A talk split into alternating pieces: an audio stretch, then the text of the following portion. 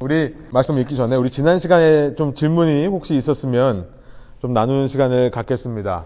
지난 시간 나눈 내용 중에 혹시 궁금한 거 있으시면 좀 생각해 놓으셨다가 질문하셔도 되겠습니다. 우리 어, 이윤정 집사님 질문을 제가 카톡으로 받았는데 제가 한번 질문을 한번 읽어보겠습니다. 지난 시간에 저 영적 전쟁과 관련해 가지고 제가 말씀 나눴었죠. 영적 전쟁이 내가 사탄의 유혹에 넘어지지 않게 성령님으로 서는 거다 라고 말씀하셨는데 꼭 그것만으로 정의할 수 있을까 하는 생각이 들었습니다. 이렇게 보내주셨어요.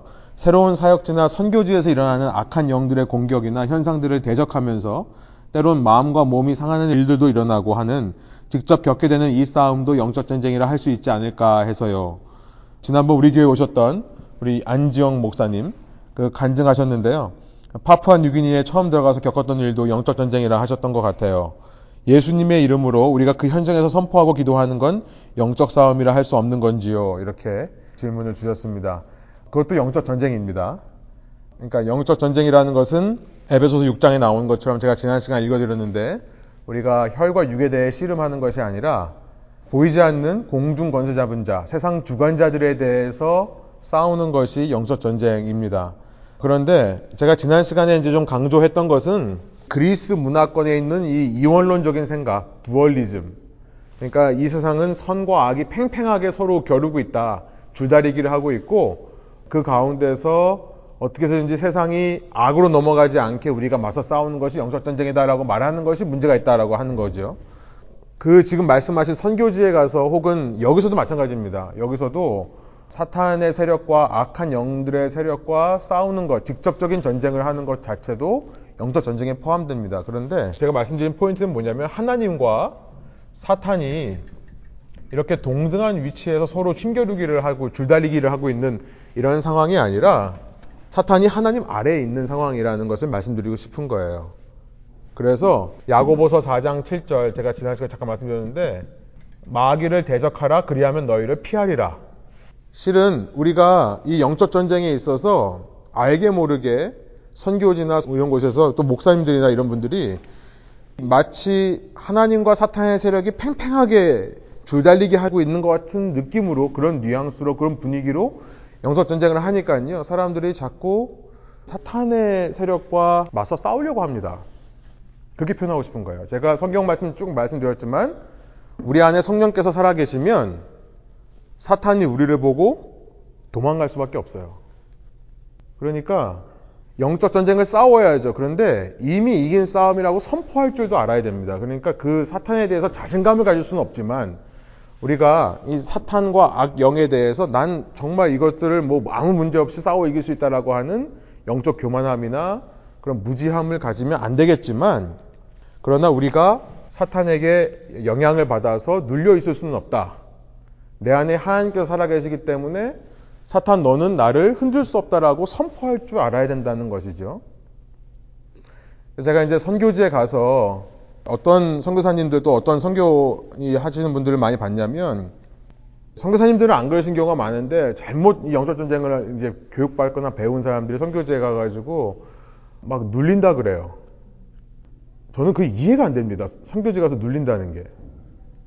그러니까 눌릴 필요가 없는 거죠. 물론 눌릴 수는 있죠. 그러니까 어떤 영적인 활동을 감지해서 그 활동에 내가 아 여기 사탄이 역사하고 있구나라고 알 수는 있죠. 그런데 성령님께서 우리 안에 계시기 때문에 내가 하나님과 함께 계시기 때문에 눌려 있을 필요가 없습니다. 그러니까 옛날에 선교 여행을 갔었는데 어떤 자매가 선교 여행 시작할 때부터 끝날 때까지 뒹굴더라고요 땅바닥에서. 그래서 그냥 그 자매를 그냥 집에다 모셔놓고 알아서 너는 있어라 그러고 이제 저희끼리 선교 활동을 하고 했는데 아, 나중에 그런 얘기를 제가 들었어요. 그러니까 영적으로 자기는 민감해가지고 어, 그런 데 가면은 그런 사탄 활동에 눌린다고. 저는 거꾸로 말하고 싶었어요. 그러니까 그게 아니라 영적으로 민감해서 눌리는 거가 아니라 영적으로 민감해서 사탄의 활동을 센스했으면 선포를 해야죠. 눌려 있을 수만은 없는 겁니다. 그러니까 지금 사탄의 활동이 일어나고 있는 시대죠. 근데 이제 저는 요한계시록에 나와 있는 이 사도 요한의 환상이 너무나 말씀이 맞는 게 계시록 12장에 사도 요한이 계시록 11장까지 모든 재앙들이 다 쏟아지고 다 끝난 것처럼 보입니다. 그런데 12장부터 새로운 환상을 보기 시작하는데 하늘 들어서 눈을 보니까 어떤 한 여자가 임신을 해가지고 아이를 낳으려고 하는데 이 사탄, 옛 뱀이라고 하는 용이 그 아이가 나오면 삼키려고 집어 삼키려고 하는 장면이 나와요. 그런데 그 아이가 태어났는데 아이와 그 아이를 낳은 어머니, 그 여자, 그게 이제 교회를 상징하는 겁니다. 그리고 하나님의 백성을 상징하는 거고 그 하나님 백성, 구약 유대인서부터 신약에 이르는 이 하나님 백성의 계보에서 오신 예수님을 상징을 하는 거예요. 그 아이는요. 그런데 하나님께서 이 사탄에게 잡아먹히도록 냅두느냐? 아니요. 사탄이 잡아먹으려고 하는데 이 아이가 태어나고요. 그리고 그 아이가 용을 이겨버립니다. 용을 이겨서 하늘에서 용이 쫓겨나요. 하늘의 환상을 보는데 하늘에서 여자가 잉태해서 아이를 낳는데 그 아이한테 오히려 용이 당합니다. 그래서 쫓겨나서 그 여인이 땅에 있는데 이제 그 구약 시대가 아니라 신약 시대의 하나님의 백성을 얘기하는 거예요. 그 용이 져가지고 성질이 나가지고 해산한 여인, 그 여인을 쫓아갑니다. 땅에. 그 여인이 땅을 도망치는데 땅이 도와줘요. 땅이 도와서 이 여인을 피하게 해요. 그러니까 여인이 전혀 흠을 입지 않고 사탄의 그 용의 권세로부터 피하게 됩니다. 그 이야기가 계시록에 나와요. 처음 듣는 것처럼 얼굴을 하고 계시면 제가 성경을 피고 싶잖아요. 처음 들어보세요? 아니죠? 예, 계시록 12장에 보면 이 뱀이요, 이 여자를 집어삼키려고 입에서 물을 이렇게 강같이 내는 거죠. 물을 강같이 토해서 물에 떠다녀가게 하려 하는데 계시록 12장 15절입니다. 그런데 땅이 도와서 입을 벌려 용의 입에서 토한 강물을 삼켜버려요. 자, 이제 용이 물을 쏟아냅니다. 물을 쏟아내는데 땅이 그 물을 막아버리죠. 그래서 여자가 피해버려요. 그리고 용은 용을 제가 잘 못 그리는데 하여튼 뭐 이렇게 있다고 생각해 보세요. 용이 여기 서 있는 거예요. 근데요. 용이 여자에게 분노하여 돌아가서 17절 여자의 남은 자손 곧 하나님의 계명을 지키며 예수의 증거를 가진 자들과 더불어 싸우려고 바다 모래 위에 서 있더라. 그런데 재밌는 게 뭐냐면 이 여인이 땅으로 육지로 도망하는데요. 얘가 어디 서 있다고요? 바다 모래 위에 무슨 말입니까? 이 해변가에서 벗어나지를 못하는 거예요. 땅으로 도망치는데요. 여기서 더 이상 쫓아가지 못합니다. 쫓아가지 못하니까 사탄이 서 있어요. 그러니까 13장에도 넘어갑니다. 13장에 자기는 못 가고 대신에 물에서 나온 짐승을 하나 하게 해서 물 위에 나온 짐승이 이 여인의 뒤를 따라가서 미혹하게 하고요. 또 세 번째, 땅에서 나오는 짐승을 불러일으켜서 이 여인을 어떻게든지 삼키려고, 그러니까 유혹하려고 하는 내용이 계시록 13장의 짐승 두 마리의 환상이에요. 이 무슨 말입니까? 사탄이 활동을 하지만 이 시대는 예수 그리스도의 십자가로 말미암아 사탄이 근본적으로 패해버렸어요. 그러니까 신자의 삶에 직접적인 활동을 못 하는 겁니다.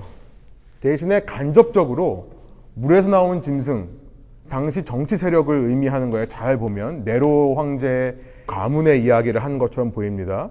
죽었다가 살아난 네로가 자살해서 로마 황제의 계보가 끊길 줄 알았는데 다시 베스퍼시안이라는 왕조가 시작된 거예요.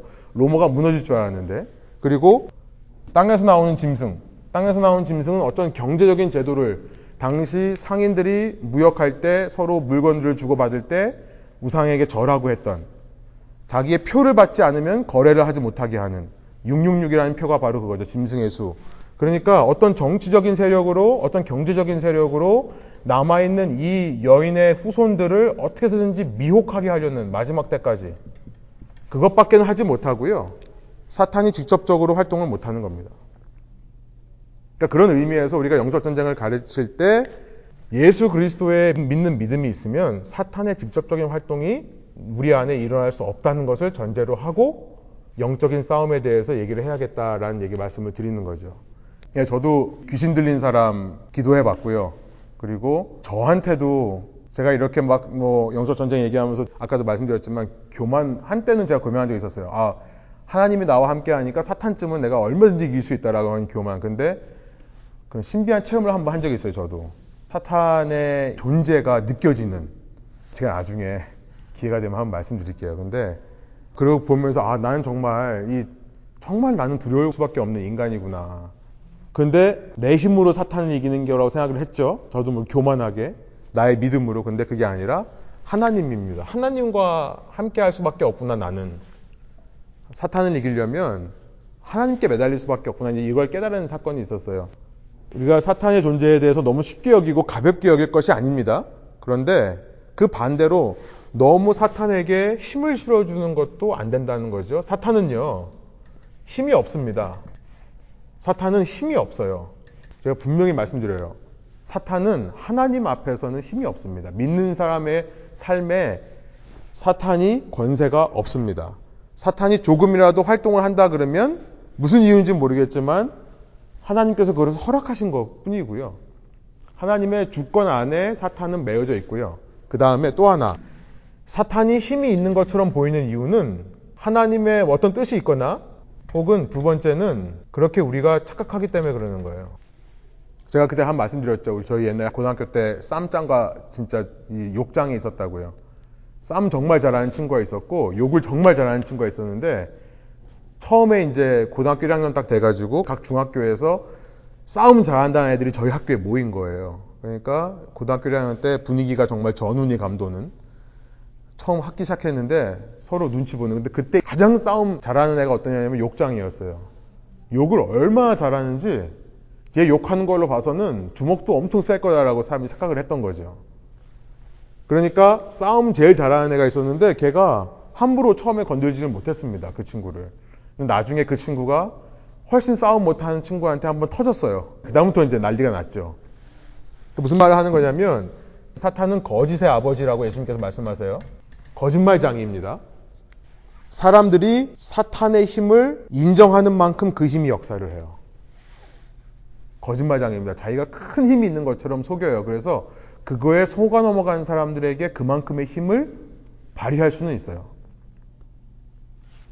그러니까 선교지 가서 눌리고 선교지 가서 어떤 약한 영들을 만날 때 우리가 해야 될 일은 하나님께 기도해야죠. 하나님께 이렇게 이런 활동을 허락하신 이유가 무언지를 그리고 우리는 그 사탄에게 조금의 힘도 부과할 필요가 없습니다.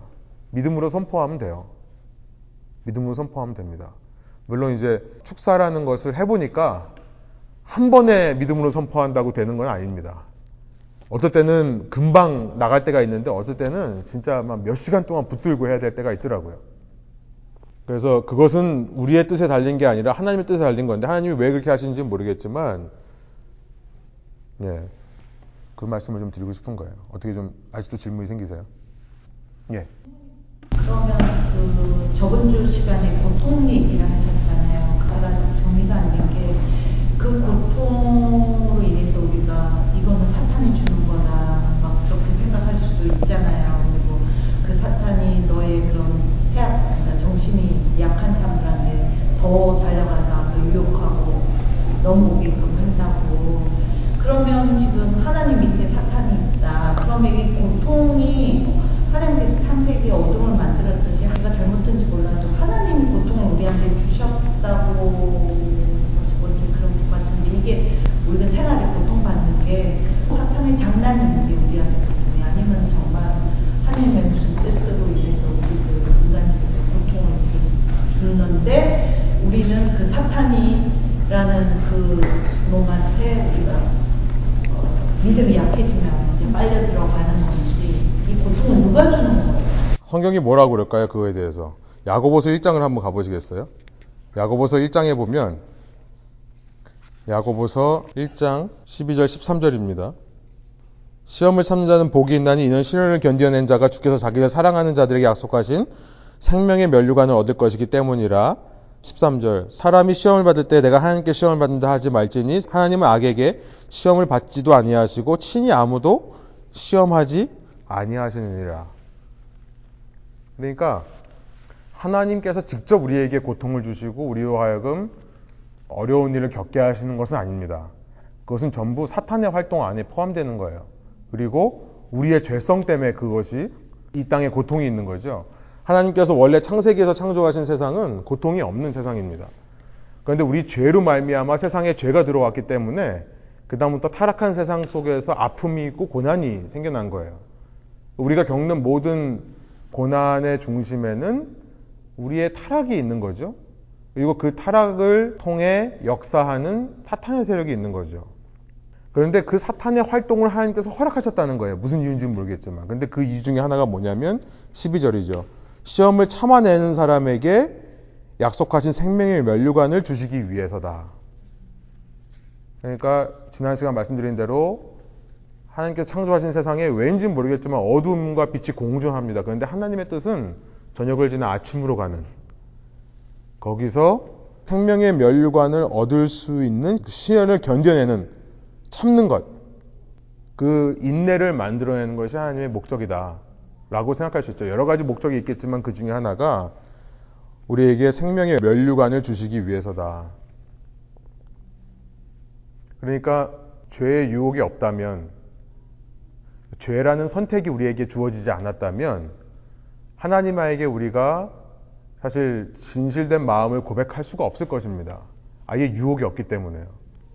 예. 그런데 유혹이 있음에도 불구하고 그 유혹을 이겨냈기 때문에 우리가 하나님께 진실한 마음이 있다라고 얘기를 할 수 있는 거겠죠. 그래서 하나님이 직접 어떤 사람을 일부러 골탕 먹이려고 우리를 정말 일부러 너 좀 이거 좀 깨달아라라고 일부러 하나님께서 하시나기보다 하나님께서는 이 모든 고통은 우리가 타락함으로 말미암아 인간이 타락함으로 말미암아 이 세상에 이 고통의 문제가 들어왔는데 그것을 무슨 이유인지 모르겠지만 아직 다 해결하지 않으시고 조금 활동을 남겨놓으신다는 거죠. 그러나 이제 우리가 얘기하겠습니다만 그 모든 고통이 끝날 때가 오는 거죠. 예수님께서 다시 오실 때 그때 이 세상이 눈물도 없고 고통도 없는 그 세상으로 바뀌는 겁니다. 근데 그때가 왜 아직까지 안 오는지는 아직은 모르는 거죠. 근데 그 이유 중에 하나가 이제 우리의 이런 성숙. 그죠? 그래서 위에 야고보서 1장 3절에 보면 믿음의 시련이 인내를 만들어낸다. 그래서 인내를 왜 우리가 필요하냐? 인내가 우리로 하여금 온전하게 해야 되고 준비되게 해서 조금도 부족함이 없게 되게 하기 위해서 이 인내가 필요하다. 이것을 말씀하시는 거죠. 그리고 그 고통을 인내를 이겨내야만 이제 하나님의 진정 승리하는 거잖아요.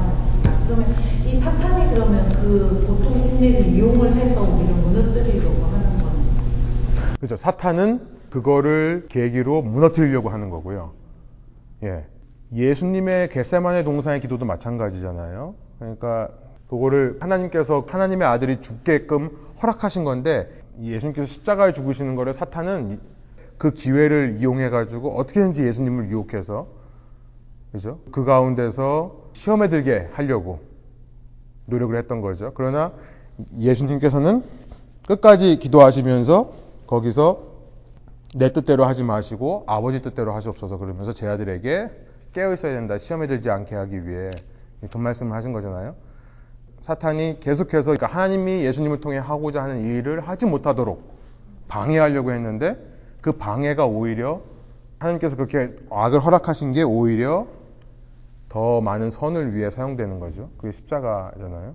그럼 사탄이 그렇게 방해하는 것도 아까 목사님 말씀하셨잖아요. 하나님의 무슨 뜻이 있는 거네요. 저희한테 이렇게 사탄이 유혹하고. 그렇죠. 그러니까 예전에는 영적 전쟁을 얘기하면서 뭐 이렇게 분류를 했습니다. 첫 번째는 우리가 받는 시험 중에 테스트가 있고 뭐 trial이 있고 그다음에 temptation이 있다. 그래서 테스트하고 trial은 하나님께로부터 오는 거고 temptation은 사탄으로부터 오는 거다. 이렇게 설명을 했거든요. 그런데 성경을 가만히 보면 템테이션조차도 사탄으로부터 오지만 이것도 하나님 뜻 안에서 오는 거죠. 그리고 테스트와 트라이얼도 가만 보면 이게 하나님으로부터 직접 오는가? 그렇지 않아요. 하나님께서 일부러 어려움을 주시고 하는 게 아니라 우리로 하여금 이 세상에 들어와 있는 악의 문제, 죄의 문제를 그냥 그대로 겪어내게 하시는 거죠. 그럼 그 죄의 문제, 악의 문제가 어디서부터 왔느냐? 사탄의 활동으로부터 이루어지는 겁니다. 그런데 하나님이 어떤 뜻 가운데 허락하시는 거죠. 이렇게 분류해 놓으면 이해하기는 참 쉬워요. 그런데 인생을 살아보니까 이게 분별이 안 될 때가 참 많죠. 그리고 많은 경우 temptation이 테스트인 경우가 많습니다. temptation이 trial 경우가 참 많아요. 우리 남성분들은 뭐 이제 40대가 되면 조금 덜해지는 것 같긴 하지만 성적인 유혹.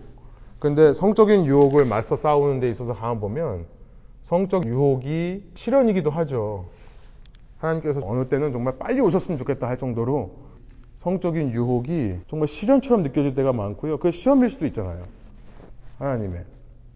그러니까 인생에서 우리가 당하는 모든 어려움과 고통이 사탄의 활동 혹은 사탄이 부리는 마귀라고 하는 악한 영들의 활동으로부터 오는 것이지만 이 모든 것이 하나님 뜻 안에 있다는 거죠.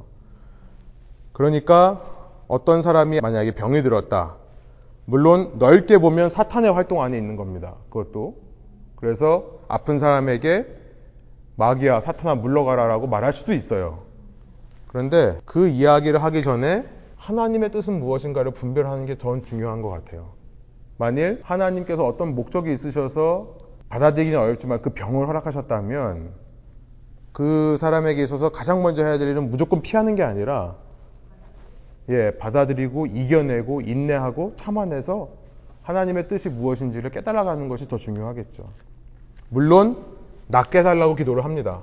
사탄의 활동을 중지하게 해달라고 우리가 중보기도 해야 돼요. 빨리 회복시켜 달라고. 그러나 동시에 기도해야 되는 건 뭐냐면 이 일을 통해 하나님께서 하시고자 하는 일을 드러내 주십시오. 그 함께 기도를 해야겠죠. 사실 굉장히 어려운 얘기거든요. 그리고 예, 힘든 얘기예요, 사실. 저희는 때는 사탄과 하나님 동일하다고 항상 저는 생각을 했고 많은 분들이 믿는 그렇게 생각을 하고 있어서 이거는 사탄의 농담이다. 사탄이 이겼다. 예. 근데 제가 이제 요한계시록을 좋아하는 게 다 이런 정리가 여기서 다 돼요. 저는 예수 그리스도의 십자가가 능력이 있는 것은 이미 이기셨기 때문에 이 힘을 발휘하지 못한다는 거. 대신에 하나님께서 허락하시는 이유가 분명히 뭔가가 있겠죠. 완전히 알 수는 없지만. 예. 근데 그 사탄의 활동으로 사탄은 우리를 꾀해서 어떻게든지 무너뜨리려고 하는 속셈이지만 그것이 오히려 우리를 정금과 같이 하는 계기가 된다는 겁니다. 아, 어려운 얘기입니다. 사실. 다른 질문 없으세요? 이제 시작할까요? 예.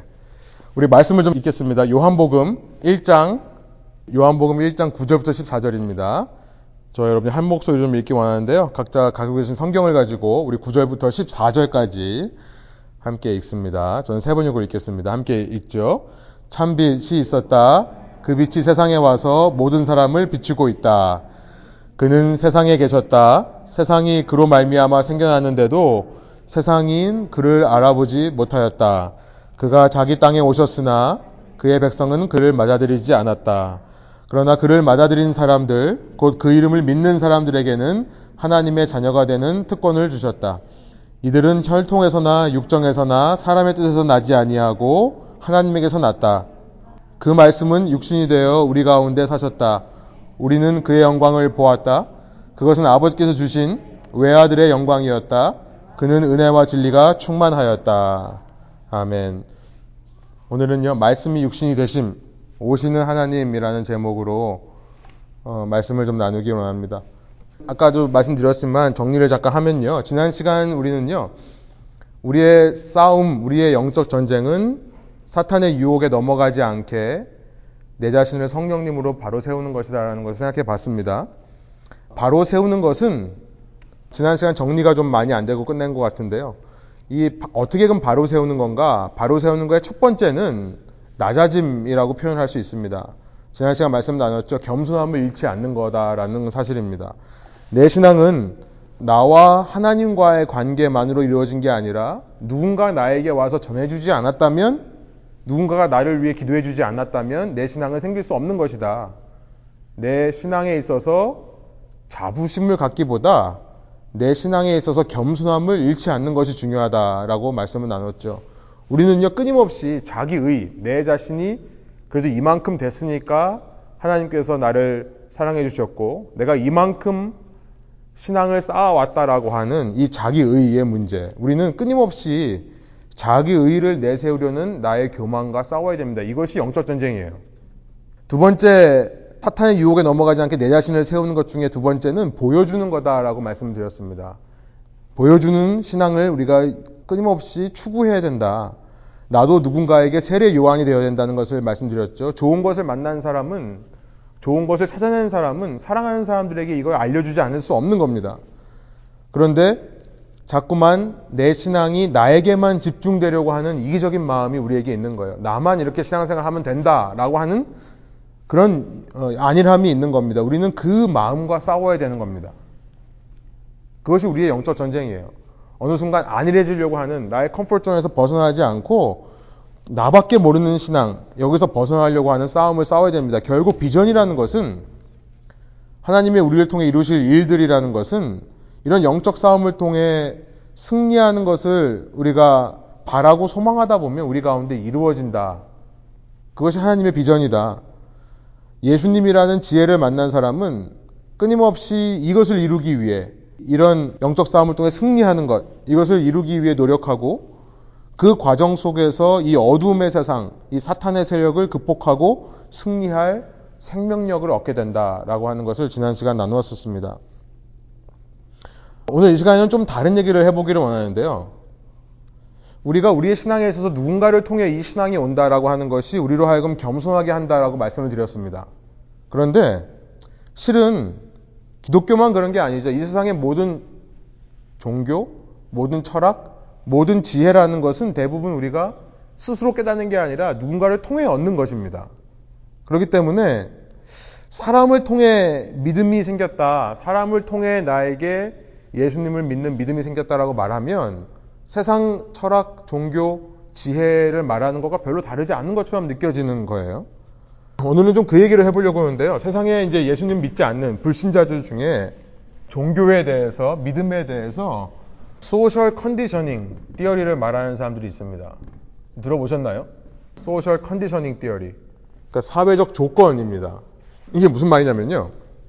한 개인이 태어난 가정, 한 개인이 몸담고 있는 사회, 그 가정과 사회의 문화가 그 사람의 성품이라든지 지적 수준 형성에 기여한다고 하는 사회학적인 이론이에요.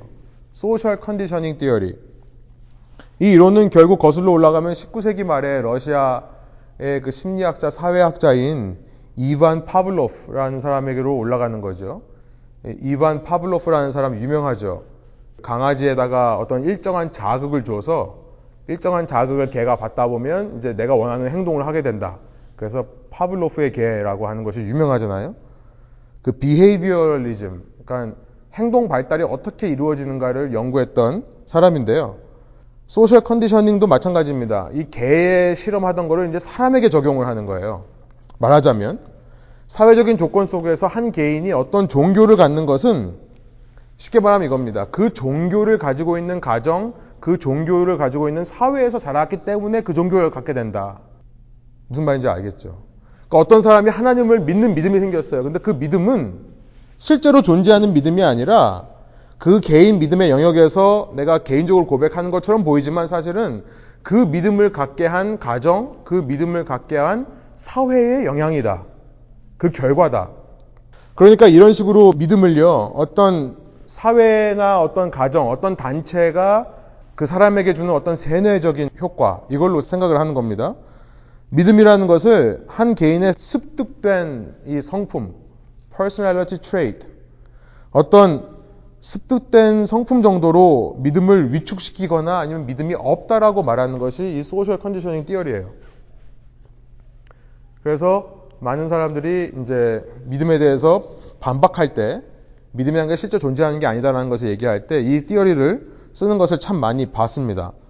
꼭 우리의 믿음이 누군가를 통해서 전달을 받았다라고만 한다면 그러면 우리는 이 띠어리가 말하는 문제에서 벗어날 수는 없을 겁니다. 그래서 오늘은요. 우리의 믿음에 있어서 물론 사람들의 영향, 우리가 몸담고 있는 공동체의 영향도 중요하지만 그 전에 우리의 믿음을 가능하게 하시는 것은 하나님 당신으로부터 그것이 오는 것이다. 사람을 거치지 않고 하나님으로부터 우리의 믿음이 오는 거다라는 것을 좀 나누어 보려고 하는 겁니다.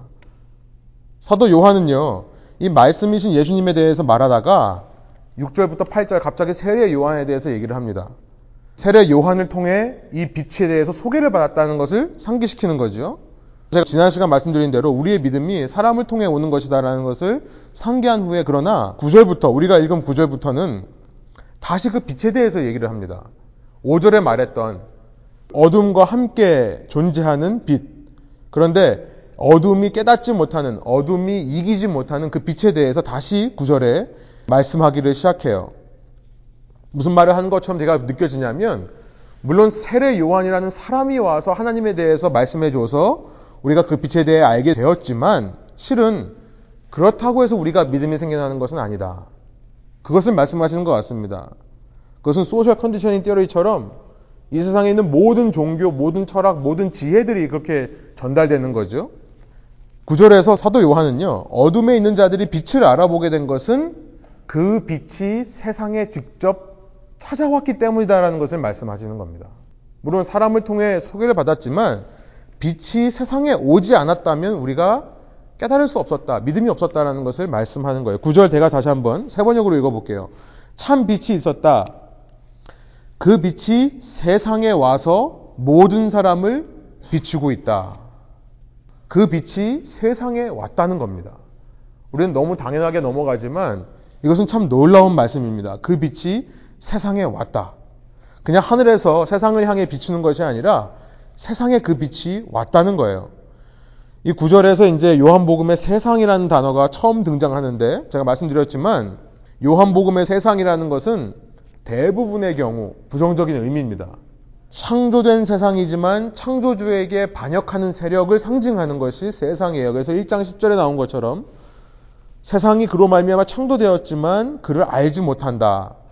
이 세상이라는 것을 나온 구절을 제가 다 찾아봤거든요.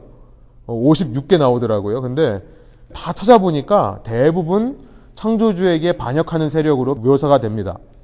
그런데 창조주이신 말씀이 그냥 빛을 비춰주고 사람을 보내서 깨달아 알아라 라고만 끝난 게 아니라 빛을 비춰주시고 나서 사람을 세례 요한을 보내서 그 빛에 대해서 말씀할 뿐만 아니라 그 창조된 세상 속으로 그 말씀이 뚫고 들어왔다라는 것을 말씀하는 거예요. 빛이 하늘에서 비춰주고 세례 요한을 보낼 뿐만 아니라 그 빛이 아예 세상 속으로 들어오더라. 그래서 우리에게 믿음이 생겨나는 겁니다. 놀라운 게 창조된 세상이 그 빛을 환영하는 것도 아니에요. 두 팔 벌리기는커녕 알아보지도 못합니다. 그런데 11절에 보면 백성들이 그 주인을 창조된 빛을 맞아들이지도 않는데 세상들 속으로 그 백성들 속으로 들어온다는 거예요.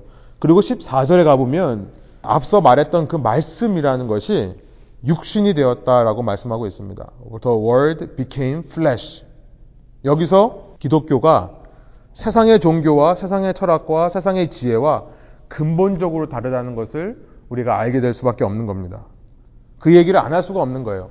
세상에 있는 이 종교, 철학, 지혜라고 하는 것은 제가 몇 번 말씀드렸지만 사람이 주체가 되어서 그것을 찾아가는 과정이죠.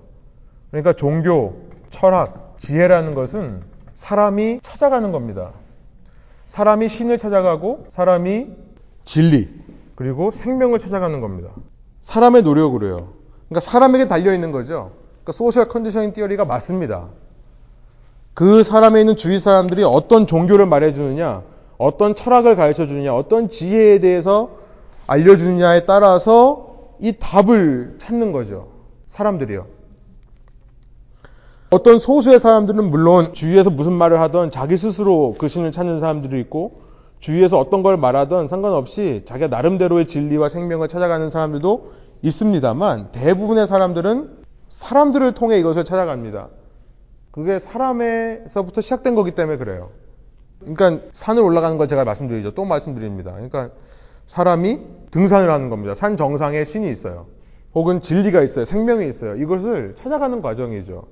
그러니까 산을 올라가는 것은 뭐 동쪽으로 올라갈 수도 있고 서쪽으로 올라갈 수도 있고 남쪽으로 올라갈 수도 있고 북쪽으로 올라갈 수도 있고 어느 방향이든지 어느 길을 택하든지 뭘 사용하든지 뭐 차를 타고 올라갈 수도 있고 자전거 타고 올라갈 수도 있고 헬리콥터 타고 올라갈 수도 있고 원하는 방식대로 얼마든지 올라갈 수 있는 겁니다. 그런데 기독교는 처음부터 무엇을 말하냐면 사람이 이 답을 찾아서 나서기 전에 그가 신을 만나고자 하고 그가 진리를 만나고자 하고 그가 생명을 만나고자 하기 훨씬 전부터 그 신이 그 진리가 그 생명이 사람들에게로 왔다를 말하는 것이 기독교라는 거예요. 그러니까 거꾸로죠. 산으로 올라가는 것을 말하면 사람이 산을 올라가는 방법은 여러 가지가 있을 수 있습니다. 종교 다원주의예요. 여러 가지가 있을 수 있습니다만 신이 내려온다면 그 길은 하나밖에 없겠죠. 그 길은 하나밖에 없습니다. 그 요한복음 14장 6절에 예수님께서 내가 길이요 진리요 생명이니 말씀을 하시는 거예요. 내가 길이고 내가 진리고 내가 생명이다. 하나님께서 우리에게 내려오시는데 그냥 내려오시는 게 아니라 사람으로 왔다. 말씀이 육신이 되어 왔다. 1장 14절이 말씀을 하시는 겁니다. 신이 사람이 되어 이 땅에 와야지만 사람이 하나님께 가는 것이 가능해지기 때문에 그런 거죠. 그러니까 신이 이 땅에 사람으로 내려와서 그 사람으로 길을 올라가셨기 때문에 다른 사람들이 그 길을 따라 올라갈 수 있는 겁니다. 그러니까 기독교는 다른 철학, 다른 종교, 다른 지혜는 올라가는 것만 얘기하는데 기독교는 내려왔다가 올라가는 걸 얘기를 하는 거죠. 왜냐하면 하나님의 목적은 이 땅에 내려오시는 것만이 아니라 우리를 데리고 하나님 있는 곳으로 가기 위해서. 그런데 신기한 게 뭐냐면 사람으로 내려왔기 때문에 사람들이 올라갈 수 있는 겁니다.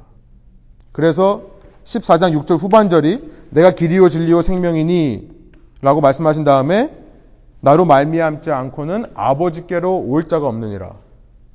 그 말씀을 하시는 거죠. 그래서 여기서부터 나오는 게 뭐냐면 기독론이라고 하는 것이 나옵니다. 기독론. 기독론이라는 게 기독교의 핵심 교리입니다. 영어로 말하면 Christology라고 하는데요. Christ, 예수 그리스도를 말하는 거죠. 그러니까 예수 그리스도에 대한 학문입니다. 아니면 예수 그리스도에 대한 logic이에요. 논리예요. 이걸 뿌리로 이제 기독교가 생겨난 건데요. 여기서부터 기독론이 나오는 겁니다. 기독론이 뭐죠? 예수님은 완전한 신인과 동시에 완전한 인간이다. 라고 하는 이것이 기독론의 핵심이에요. 예수님은 신일 뿐만 아니라 인간이다. 이 땅에 사람으로 오신 겁니다. 사람으로 오셨는데 그분은 신이에요. 사람으로 오셨기 때문에 말씀드린 대로 우리를 데리고 하나님께로 갈 수 있는 거죠. 이게 왜 중요한가? 여러분 한번 생각해 보세요. 예수님이 신이 아니라 사람이기만 하면 어떤 일이 있을까요? 예수님이 신이 아니라 사람이기만 하면 어떤 일이 있죠? 예수님은 다른 종교에서 말하는 위대한 성인, 위인, 선지자, 이것을 벗어나지를 못합니다. 무슨 말이냐면, 죽음으로 끝나요. 우리를 하나님께 데려갈 수가 없어요. 이 세상을 사는 동안 여러 가지 좋은 말, 여러 가지 좋은 가르침을 남길 수 있습니다. 다른 종교 철학 지혜처럼요. 신에 대해, 진리에 대해, 생명에 대해 여러 가지 이야기를 가르침을 줄 수 있어요. 공자, 컨퓨셔스라든지 노자, 라오추 이런 사람들처럼 석가모니도 마찬가지죠. 시타르타라고 하는 석가모니도 마찬가지입니다. 그런데 문제가 무엇입니까? 사람의 한계를 벗어나지를 못하는 거예요. 죽음에서 끝입니다. 죽음이라고 하는 것 자체가요, 고통이죠. 그러니까 그 고통에서 벗어나지를 못하는데 어떻게 고통에서 해방되었다고 얘기를 하는 겁니까? 생각해보면 재밌는 게 뭐냐면, 석가모니가 열반에 들었다 그러면 죽지 말고 열반에 들어가야 맞는 거예요. 근데 열반에 들어갔다고 하고 죽었거든요. 이게 뭐 앞뒤가 안 맞는 거죠. 널바나에 들어갔으면 고통이 없는 건데 어떻게 고통뿐인 죽음을 경험할 수 있겠냐는 겁니다. 이 사람의 한계를 벗어나지 못하는 거, 죄의 끝을 벗어나지 못하는 겁니다. 물론 죽음이 해방이라고 얘기를 해요. 죽었으니까 이제 이 육체 세계로부터 해방되었다. 그런데 해방으로 가는 길에 대한 정보만 주는 거죠. 우리에게는, 남아있는 이 사람들에게는. 이것은 세례 요한의 역할입니다. 세례 요한이 충분히 감당할 수 있는 일이에요. 세례 요한 정도로. 꼭 신이 아니어도요, 이런 정보 줄 수 있습니다. 1장 8절에 보면 분명히 말씀하셨습니다. 그는 이 빛이 아니다. 빛에 대해 증언을 할 수 있다. 그러나 빛은 아닙니다. 빛을 줄 수는 없는 사람입니다. 생명을 줄 수는 없는 존재라는 것을 분명히 얘기해요. 예수님이 신이 아니라 인간이라면 또 다른 세례 요한일 뿐입니다. 빛에 대해 전하지만 그 빛의 빛을 줄 수는 없는 사람. 어둠에 있는 자가 그 빛에 대한 얘기만을 듣고 빛을 알아볼 수 있는가? 그랬으면 세례 요한으로 충분하겠죠. 전해서 알아들으면. 그런데 여러분, 어둠에 있는 사람이요. 아무리 가르쳐 줘도, 아무리 말을 해줘도 알아듣지를 못합니다. 어둠에 있기 때문에. 그런데 더 중요한 것은 예수님이 신이 아니라면 우리는 신의 사랑을 느낄 방법이 없습니다. 예수님이 신이 아니라 인간일 뿐이라면 우리는 신의 사랑을 느낄 수 있는 방법이 없어요. 우리가 신에 있는 산에 올라가는 게 아니라 신이 사람 아래로 내려오셨기 때문에 우리가 신의 사랑을 느끼는 겁니다. 그러니까 어떻게 그렇습니까? 하나님이 내려오신다면 한번 생각해 보세요. 예수님이 하나님이셔야 되는 이유가 있어요. 예수님이 신이어야 되는 이유가 있어요. 신이 인간 세상으로 직접 오셔서 사람이 되어 나타나서 신이 어떤 존재인지를 사람에게 보여주어야 그 사람을 통해 사람들은 하나님을 알게 되는 거겠죠. 그러지 않고 신을 그냥 무조건 알라. 너의 힘으로 신에 대해서 깨달아라. 라고 말하는 것은 말이 안 됩니다. 인간에게 어떻게 신을 알겠습니까? 신이 와서 보여주야지만 신을 아는 거잖아요. 이렇게 사람으로 직접 오셔서 보여주셔서 우리를 알게 하셨기 때문에 사랑의 하나님이라는 겁니다.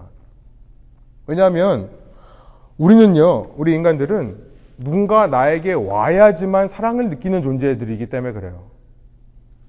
나에게 아무리 좋은 걸 얘기해도 내 피부에 와 닿아야 그걸 깨달은 존재죠. 여러분, 아이들을 키울 때 아이들이 늘 하는 얘기가 있잖아요. 아빠 좀 와봐. 엄마 좀 와봐. 이게 무슨 말이죠? 자기한테 관심을 달라는 거예요. 부모로서 저도 아이들 키우면서 제 아내한테도 한번 얘기했는데요. 아이들 키우면서 애가 오라고 할 때 무조건 가자. 무조건 가자. 왜냐하면 예수님께서 그렇게 오시지 않았냐 우리를 위해서. 아이들 보고 야 네가 와 네가 와봐 네가 좀 정신 차리고 네가 깨달아서 해라고 말하는 것은 말이 안 됩니다. 아이들의 필요를 채워줘야 됩니다. 채워주려면 부모가 가야죠. 그래야 아이들이 사랑을 느끼는 법이에요. 하나님이라는 존재가 아무리 올라오는 법을 가르쳐 주고 어떻게 하면 올라오셨다를 얘기를 해줘도 하나님이 이 땅에 직접 내려오시지 않는 한 인간은 그 사랑을 느낄 방법이 없습니다.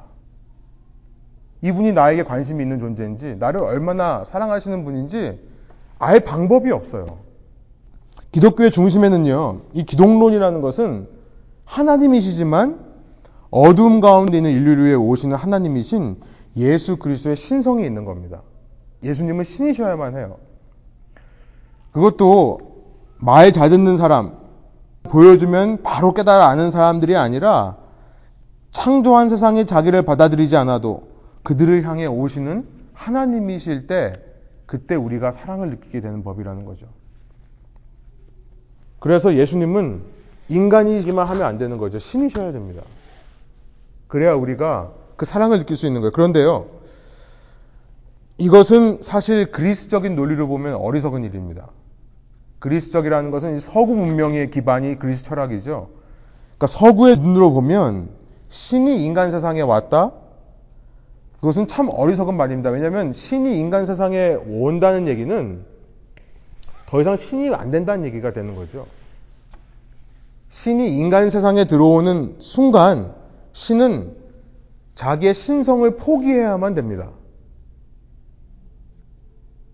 창조주가 창조된 세상 안으로 들어온다. 성경에서 말씀 말하지만 하나님의 입장에서는 이게 얼마나 어려운 일입니다. 왜냐하면 신성을 버려야 되기 때문에. 어떤 신성이죠? 영원성을 버려야 됩니다. 이터널티. 인간 세계에 들어오는 순간 제한이 돼 버려요. 하나님의 무제한적인 성격, 성품, unlimitedness 전부 포기하셔야 됩니다. 그런데 빌립보서 2장이 뭐라고 말씀하시죠? 그런데 성경의 하나님 예수 그리스도는요. 자신의 신성을 포기하면서까지 우리를 구하기 위해 오신 사랑의 하나님이라는 것을 말씀하세요.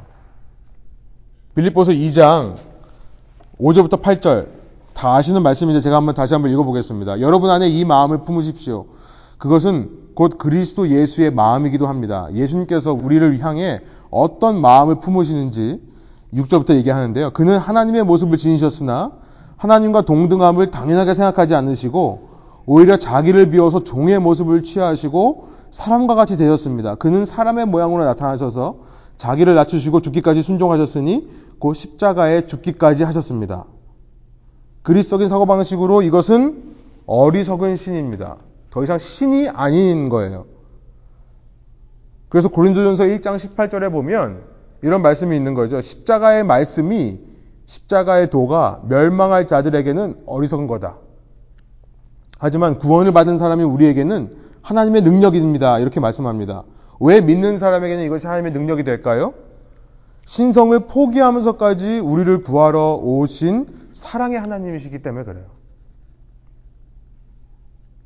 신성을 포기하면서까지 우리를 구하러 오신 사랑의 하나님이시다.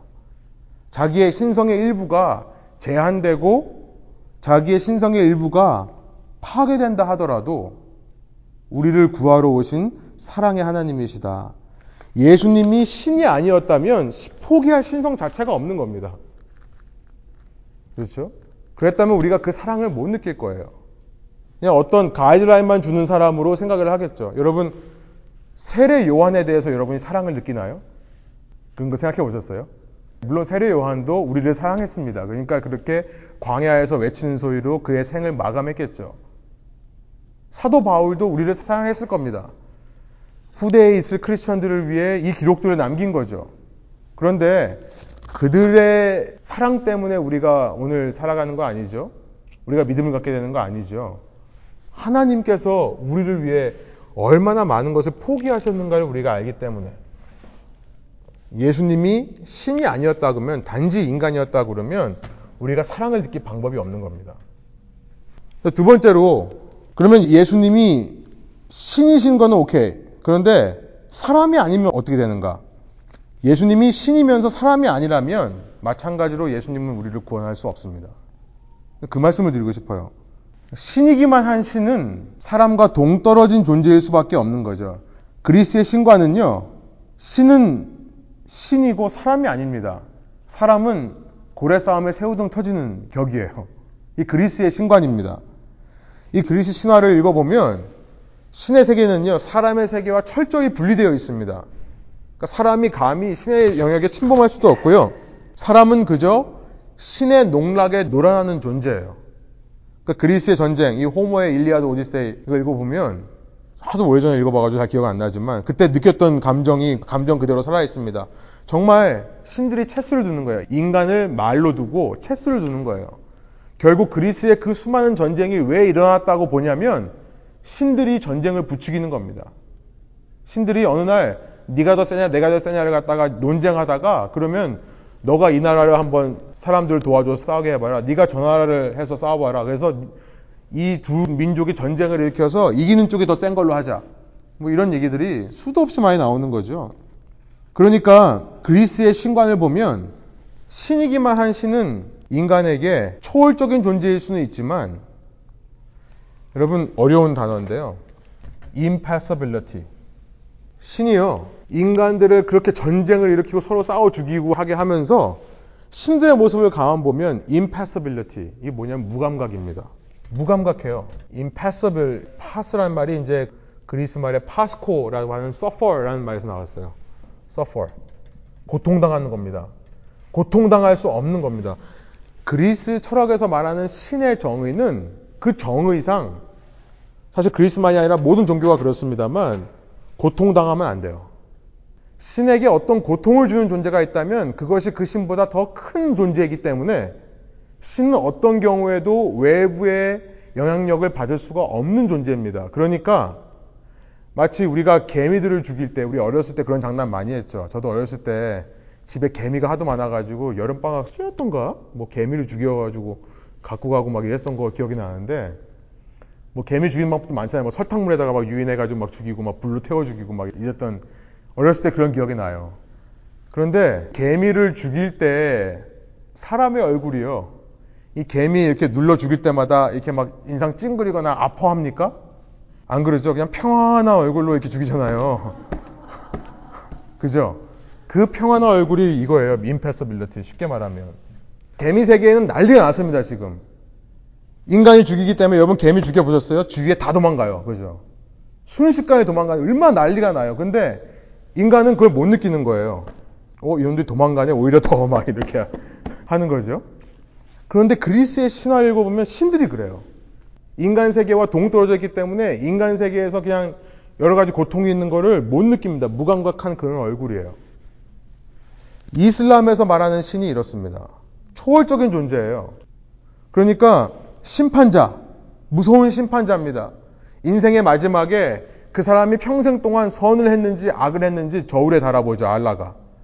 그래서 조금이라도 저울이 악 쪽으로 기울면 무조건 천국에 못 가요. 영원한 고통으로 들어갑니다.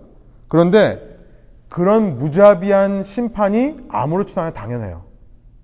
이슬람 신을 믿는 사람들은 그것을 다 맞다라고 받아들입니다. 그 사람이 당하는 고통에 대해서 무감각해지는 거예요. 너무나 쉽게 심판자로서 재고 있는 모습. 그런데 성경에 나와 있는 하나님이신 예수 그리스도는 어떤 분인가? 신이시면서 동시에 인간이신 분이라는 겁니다. 인간이라는 것은 무슨 말이냐면 예수님이 무감각한 분이 아니라는 거예요. 신 중에 인간이 되어본 신이기 때문에 다른 신들은 신이기 때문에 못 느끼는 인간의 아픔과 어려움을 그분은 느끼신다는 겁니다. 이런 신이 어디 있어요? 어떤 종교를 봐도 이런 신이 없습니다. 기독교는요, 그 기반부터가 미스테리예요. 누가 기독론을 믿을 수가 있습니까? 예수님이 동시에 신이고 동시에 인간이다? 그러니까 아무도 안 믿어요, 이러면. 기독교는 믿을 수 없는 말로 시작하는 종교예요. 당시 그리스 사람들의 귀에 유대인들에게는 거리끼는 것이라고 했어요. 유대인들의 귀에 이게 들릴 리가 없어요. 그런데 이렇게 말하지 않으면 우리는 우리의 고민을 이해하시는 하나님에 대해서 말할 수가 없는 겁니다. 사랑의 하나님도 얘기하지 못할 뿐만 아니라 우리를 이해하시는 하나님도 이해를 못하는 거예요. 히브리서 4장으로 가보면요. 한번 펴보세요. 여러분 성경으로 히브리서 4장 12절. 예, 아시죠? 4장 12절부터 16절까지. 저는 세 번역으로 한번 읽어볼게요. 여러분 말씀을 한번 따라와 보세요. 4장 12절입니다. 하나님의 말씀은 살아있고 힘이 있어서 어떤 양날 칼보다도 더 날카롭습니다. 그래서 사람 속을 꿰뚫어 혼과 영을 갈라내고 관절과 골수를 갈라놓기까지 하며 마음에 품은 생각과 의도를 밝혀냅니다. 하나님의 말씀은 양날 칼보다 더 날카로워서 그 생동력과 그 힘으로 사람 속에 있는 모든 수모까지 다 파헤친다는 거예요. 무시무시한 하나님이시죠. 무시무시합니다. 하나님 앞에서 숨길 수 있는 게 아무것도 없다는 겁니다. 우리는 숨겨요. 일주일 동안 제가 어떤 삶을 살았는지, 마음에 어떤 생각을 하고 살았는지, 그냥 말하지 않고 있으면 아무도 모릅니다. 그런데 하나님은 다 아신다는 거예요. 13절. 그래서 그 말씀을 하시죠. 13절. 하나님 앞에서는 아무 피조물도 숨겨진 것이 없고 모든 것이 그의 눈앞에 벌거숭이로 드러나 있습니다. 하나님이 우리를 보실 때는 벌거벗은 모습으로 다 보신다는 거죠. 우리는 그의 앞에 모든 것을 드러내 놓아야 합니다. 이게 신이신 예수님에 대한 얘기를 하는 거예요. 신이신 하나님에 대해 얘기하시는 거예요. 그런데 예수님이 신과 동시에 인간이셨어요.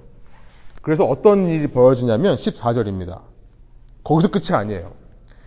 여기서 끝이라면 그리스 철학과 이슬람과 다를 게 하나도 없습니다. 기독교가. 그런데 14절 이 세 번역에는요. 그러나가 들어 있어요. 그러나 우리에게는 하늘에 올라가신 위대한 대제사장이신 하나님의 아들 예수가 계십니다. 그러므로 우리의 신앙 고백을 굳게 지키십시다 하고 나서 15절 유명한 말씀을 하시죠. 우리의 대제사장은 우리의 연약함을 동정하지 못하는 분이 아니십니다. 그는 모든 점에서 우리와 마찬가지로 시험을 받으셨지만 죄는 없으십니다. 그러므로 우리는 담대하게 은혜의 보좌 앞으로 나아갑시다. 그리하여 우리가 자비를 받고 은혜를 입어서 제때에 주시는 도움을 받도록 합시다. 개혁개정원은 그러므로 우리는 긍휼하심을 받고 때를 따라 돕는 은혜를 얻기 위하여 은혜의 보좌 앞으로 담대히 나갈 것이니라 이렇게 말씀하고 있죠. 예수님께서 계시다. 예수님은 신이셨지만 인간이시다 동시에. 그래서 인간의 모든 연약함, 인간의 모든 아픔, 인간의 모든 부족함에 대해서 무감각하신 분이 아니라 그것을 함께 체험하신 분이다. 신의 정의상 impossible, 무감각할 수밖에 없는 것이 아니라 예수님은 우리의 모든 고통, 피곤하고 배고프고 심지어 죽음까지 겪으셨기 때문에 그는 공감할 수 있다는 겁니다. 공감. 사람이 되어본 적이 없는 신은 사람을 공감할 수 없습니다. 여러분 공감할 수 없는데 어떻게 구원하겠습니까? 구원의 필요성조차 알까요? 그런 신이? 우리가 인생을 살면서 말도 안 되는 고난을 당할 때 우리는 그 이유를 다 알지 못하지만 유익이 있죠. 우리가 말도 안 되는 고난을 겪고 나서 생기는 몇 가지 유익 중에 한 가지는 뭐냐면 여러분 그런 고난을 겪고 나면 그 고난을 당할 때 내가 이걸 당해서 무슨 유익이 있을까 싶더라도 그 고난을 다 이겨내고 나면 비슷한 고난을 겪는 사람들을 공감하는 능력이 생깁니다. 그게 한 가지 유익 중에 하나인 것 같아요. 그래서 많은 사람들이 아이를 잃은 사람, 아이를 잃은 사람이 아이들을 위한 보호, 뭐 인권 보호라든지 이런 거에 많이 일하게 되는 거죠, 나중에. 우리 주원이하고 주아가 수영장을 가는데요. 그 수영장의 history를 제가 이제 저는 할 일이 좀 없나 봐요. 그래서 이 수영장에 무슨 생각을 가지고 operate 하나 이런 거 다 조사를 해봤거든요. 근데 수년 전에 swimming school을 만든 사람의 아들이 수영하다가 죽었대요. 그래서 자기 아들이 죽고 나서 정말 아이들에게 수영을 제대로 가르쳐 주겠다는 마음으로 시작한 학교라고 합니다. 그 그런 어려움을 겪고 나면 공감 능력이 생겨요. 공감 능력이 있어야 실질적인 도움을 줄 수 있습니다. 공감 능력이 있어야 그 사람을 그 어려움으로부터 끄집어낼 수 있는 거예요. 여러분, 공감이 없는 사람에게 우리는 가서 도와달라는 말을 하지 않습니다. 그렇죠? 여러분, 자녀 키우시나 힘드시죠? 근데 자녀 키우느라 힘든 고민을 청년들에게 가서 여러분 상담하십니까? 아무리 지혜로운 청년이 있어도 우리는 청년에게 가서 그 얘기 안 해요. 왜냐하면 안 겪어봤으니까 공감 능력이 없으니까요. 신이 사람이 되어보지 않았다면 무슨 공감을 하겠냐는 거예요. 공감하지 못한 문제를 어떻게 해결해 주겠냐? 어떻게 해결해 주겠다고 말할 수 있는가? 오직 그 신은요, 말도 안 되는 우리에게 하나도 와닿지 않는 신만의 기준을 얘기할 겁니다. 뜬구름 잡는 소리만 할 거예요. 들을 때는, 아, 그렇죠. 맞아요. 맞아요. 그러는데 속으로는 내 고민에 대해서 아십니까? 여러분, 하나님은 우리가 그렇게 할 필요가 없습니다. 예수님께는 우리가 그렇게 할 필요가 없어요. 그는 하나님이시지만 일부러 인간이 되셨어요. 그분에게는 모든 어려움, 아픔들 다 얘기할 수 있습니다. 공감해 주세요. 그 공감이 없다면 말도 안 되는 교훈만 할 거고요. 그리고 그 기준에 들어오지 못하는 사람들을 무감각하게, 무자비하게 심판할 겁니다. 그 신은요. 공감을 하지 못하니까요. 아무 인상 변화 없이 실시 웃으면서 평온한 얼굴로 심판을 할 거예요. 그러면 기독교는 심판하지 않습니까? 기독교도 심판하지 않습니까? 기독교도 예수님 안 믿으면 지옥 간다고 말하는 종교 아닙니까? 아무리 착하게 살아도 예수 안 믿으면 지옥 간다고 말하잖아요. 그런 생각이 생기죠? 여러분, 그런데 그 말을 할 때 착하게 살아도, 아무리 착하게 살아도, 여러분, 착함의 기준이 뭘까요? 말 잘 듣는 거. 누구 말을 잘 들어야 돼요? 말을 어디까지 들어야 돼요? 자, 우리 쉽게 돈으로 한번 생각해 보죠, 돈으로. 시애틀의, 시애틀 벨뷰. 정확한 얘기는 아닙니다만 제가 뉴스에서 한번 본 적이 있어가지고 어느 뉴스인지 기억이 안 나는데 시애틀 벨뷰 이 지역에 지금 1년 연봉의 미디언, 중간 가격이에요. 중간 값이 10만 불이래요. 1년에 10만 불을 버는 게 여기 사람 이게 중간이래요. 이게 미디언. 평균이 아니라 가운데 있는 것. 그러니까 이렇게 한번 얘기해 보면 어떨까요? 1년에 연봉 10만 불은 벌어야 착한 거다. 그래야 가족들 잘 먹고 잘 살게 해주고 편안하게 살게 해주니까. 만약 그런 식으로 우리가 숫자로 한번 착하다는 것을 표현한다고 생각해 보세요. 그러면 1년에 열심히 해서 9만 불 버는 사람들은 착하지 않은 거네요. 내가 생각하는 착함의 기준이 있는데 착하게 사는 사람이 왜 예수님 안 믿다고 죽어야 되냐 그러면 그 착함이란 뭐냐는 거죠. 이 착함이라는 기준 자체가 어느 선을 거놓고 어떤 경우에도 그 선에 못 미치는 사람은 처벌받을 수밖에 없다라고 하는 무감각을 집어넣고 있는 겁니다. 그 안에.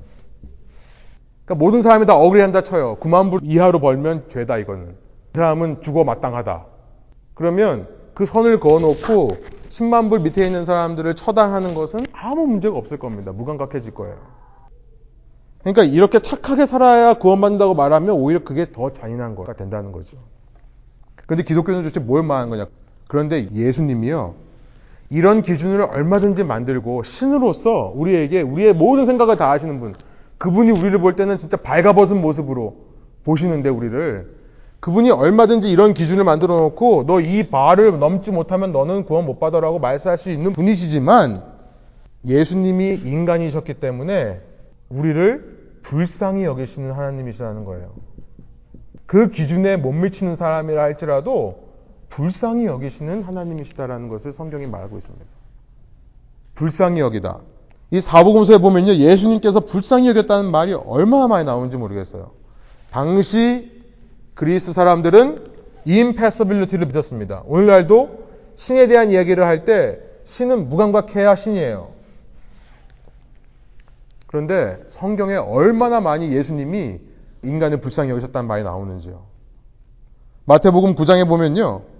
9장 35절 36절에 보니까 예수님께서 모든 도시와 마을에 두루 다니사 그들의 회상에서 가르치시며 천국 복음을 전파하시며 모든 병과 모든 약한 것을 고치시니라 하고 나서 무리를 보시고 불쌍히 여기시니 이는 그들이 목자 없는 영과 같이 고생하며 기신함이라. 예수님은요 기준이 없습니다. 예수님은 기준이 없는 분이에요. 기준 없이 모든 모여있는 무리를 다 불쌍히 여기셨대요. 그 불쌍히 여기셨다는 말이 스플랑크 니조마이라고 하는 동사인데요. 이 스플랑크나라는 말에서 나왔습니다. 스플랑크라는 말은 뭐냐면 우리의 이 것이에요, 것. 위장, 장. 스플랑크나. 그게 무슨 말이냐면 이 장이 뒤틀리다는 말이에요. 스플랑크니조마이라는 말은 장이 뒤틀리는 거. 여러분 왜 아내가 없으니까 또 이런 얘기 하죠. 첫사랑 할 때 헤어지고 나서 첫 이별하고 나서 막 앓잖아요. 앓을 때 속이 뒤집어지는 느낌이 나잖아요. 막 아이가 아플 때 아이가 아프니까 진짜 속이 뒤집어지는 느낌이 나더라고요. 애가 막 아파서 학교 갔다 오는데 애가 막 울면서 와요. 자기 아프다고 안 아팠으면 좋겠다고. 근데 마음이 막 이렇게 뒤집어지는 느낌이 나더라고요.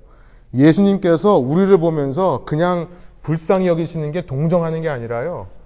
그렇게 부모가 자식이 아플 때 자기 속이 뒤집어지듯이 환장한다고 하잖아요. 그렇게 속이 뒤집어지신다. 그 표현이 얼마 만에 나오는지요? 오병이어마다 나옵니다. 오병이어 할 때마다 무리를 보시고 불쌍히 여기신다. 마태복음 14장 14절, 마가복음 6장 34절. 또 칠병이어 사건에도 나와요. 마태복음 15장 32절, 마가복음 8장 2절. 그리고 누가복음에 보면 7장 12절에 보면 과부를 보고 불쌍히 여기시더라. 그리고 요한복음에 가 보면 죽은 나사로의 문제 앞에서 나사로의 무덤 앞에서 비통해 하시면서 불쌍히 여기셨다. 속이 뒤집어지셨다. 이런 얘기가 나와요. 예수님이시니까 가능한 거죠. 신이 인간이 되셨으니까 가능한 겁니다. 말씀이 육신이 되셨기 때문에 가능한 거예요. 그 예수님은요, 2000년 전에만 사람으로 이 땅에 잠깐 오셨다가 가신 것이 아니라요, 여러분 아시죠? 지금도 예수님은 인간으로 계세요. 사람으로 계세요. 그는 죽으시고 부활하셔서 새 육체를 입으셨습니다. 평생 사람이 되기로 결단하신 분이에요. 물론 그 육체는 고통이 없습니다. 그 육체 자체는 고통을 못 느껴요. 그런데 그렇다고 해서 고통을 모르는 게 아닙니다. 고통은 느끼지 않지만 고통을 모르는 육체는 아닌 거예요. 저는 그 증거를 어디서 보냐면 예수님께서 부활하신 이후에요. 밥을 드실 필요가 없습니다. 부족함이 없는 육체이기 때문에요. 그렇죠? 부족함이 없는 육체인데도 제자들과 같이 밥을 먹으시는 기록이 나와 있습니다. 누가 보면 24장 30절이에요.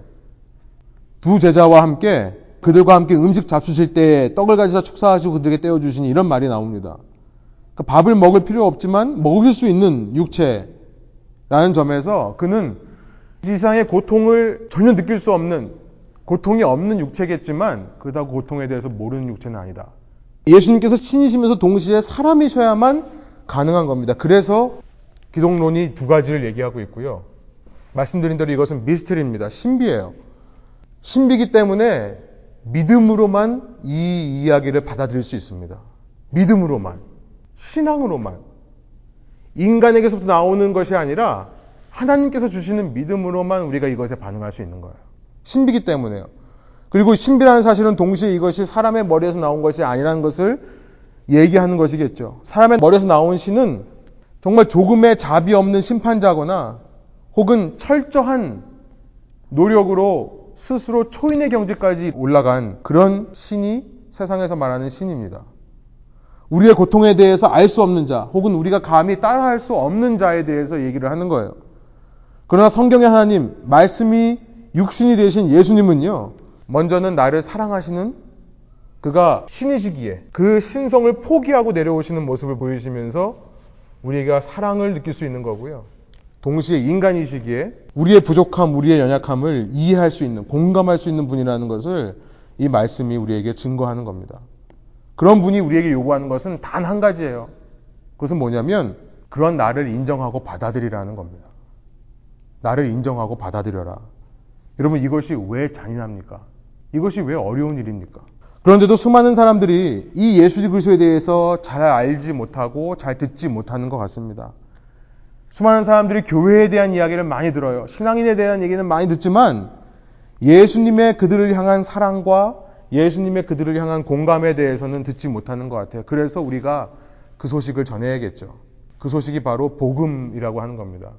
복음이라는 말은요, 굿뉴스예요. 다른 거 아닙니다. 어려운 말이 아니에요. 좋은 소식입니다. 우리에게 좋은 소식이면 세상에게도 좋은 소식이 될 줄로 믿습니다. 그래서 복음이죠. 12절입니다. 복음은 12절이에요. 좋은 소식. 영접하는 자.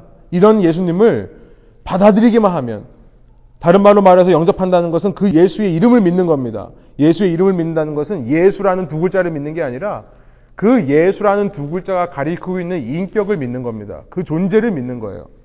그 이름을 믿는 자들에게는 하나님의 자녀가 되는 특권을 주셨다. 이것만 전하면 되는 거죠. 그리고 여러분 그 특권은요, 내가 얻어내는 것처럼 보이지만, 내가 깨닫는 것처럼 보이지만, 아니요. 이 특권이라는 것은요, 그가 우리의 부모님이기 때문에 우리에게 주어지는 겁니다. 그가 부모님이기 때문에 주어지는 거예요. 우리가 이 특권을 자랑할 일이 없죠. 그냥 우리의 부모님이셨기 때문에 애초부터 그가 우리의 부모님이기 때문에 우리에게 주어지는 거예요. 13절이 그 얘기를 합니다. 이들은 혈통에서나 육정에서나 사람의 뜻에서 나지 아니하고 하나님에게서 났다.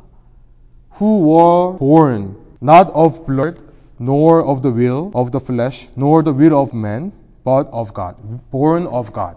하나님께서 난 자들이다. 결국 우리는요, 믿는다는 것은, 예수님을 영접한다는 것은, 우리를 낳으신 친아버지께로 돌아가는 겁니다. 내가 모르는 어떤 사람을 내 주인으로 모셔라. 당신이 알지 못하는 2000년 전 어떤 인물을 당신의 주인으로 모셔라 하는 강요가 아니라요. 원래부터 나를 낳아주신 부모에게로 돌아가는 것. 그 부모를 깨닫고 그 부모를 받아들이는 것. 이것이 믿음이고 이것이 신앙이고 이것이 구원이라고 외치는 것이 기독교입니다. 그 부모가 와닿지 않는 이유는 우리가 너무나 고아처럼 살아왔기 때문에 그래요. 우리가 너무나 나 혼자만의 삶이라고 생각하고 살아왔기 때문에 쉽게 알아보지 못하고 쉽게 받아들이지 못하는 거지만 기독교가 요구하는 것은 한 가지입니다. 너를 창조하신, 너를 낳게 하신 너의 부모에게로 돌아가라. 그 부모는 너를 끔찍하게 사랑하시는 분이고 너의 모든 아픔과 약함이라 할지라도 공감하시는 분이라는 것을 외치는 것이 기독교입니다. 여러분, 이 말씀 앞에서요, 다시 한번 여러분 가운데 누 우리가 예수님을 믿지만, 예, 하나님의 아버지 되심을 우리가 알지만, 다시 한번 이 예수님을 마음에 영접하기를 소원하고요. 그 이름을 믿는 사람들에게 주시는 자녀가 되는 권세를 누리시는 저와 여러분 되기를 소원합니다. 함께 기도하시겠습니다. 하나님 이 시간 저희가 요한복음 1장의 말씀을 통해서 예수님이 왜 완전한 신이시고 또 동시에 완전한 사람이셔야 됐는지를 깨닫게 해주시니 감사합니다. 우리가 너무나 잘 알고 있는 기독교의 중심, 그러나 그것이 이해되지 않고 믿음이 필요한 부분이지만 그 믿음이라는 것은 결국 낯선 사람을 믿는 것이 아니라 결국 내가 알지 못하는 어떤 사람을 믿는 것이 아니라 나를 낳아주신 부모에게로 돌아가는 것이라는 것을 깨닫습니다. 예수님께서 신이시고 또 동시에 사람이셨기 때문에 우리가 하나님의 사랑을 느낄 수 있는 것이고 하나님께서 우리를 공감하신다는 사실을 믿을 수 있는 겁니다. 그래서 그 은혜의 보좌 앞으로 긍휼하심을 얻고 때를 따라 돕는 은혜를 얻으며 그 은혜의 보좌 앞으로 담대히 나아가는 저희들 될 수 있도록 인도하여 주옵소서. 우리를 낳아주신 부모님께로 돌아가는 것이 우리에게 어려운 일이 아닙니다. 우리에게 기쁜 일이고 오히려 감격스러운 일인 줄을 믿사오니 주님 다시 한번 저희가 이 시간 예수님을 깨닫고 빛으로 우리 세상 가운데 오신 예수님 정말 빛만 비춰주시고 사람만 보낸 게 아니라 스스로 육신이 되어 이 땅에 오신 예수님을 생각하며 주님의 사랑 가운데 주님의 우리를 향하신 이해와 공감 가운데 다시 한번 위로와 어, 정말 소망을 얻게 하여 주시고 아버지 대신 주님의 품에 부모님 대신 주님의 품에 안기는 저희들 될 수 있도록 인도하여 주옵소서 감사드리며 예수 그리스도의 이름으로 기도합니다. 아멘.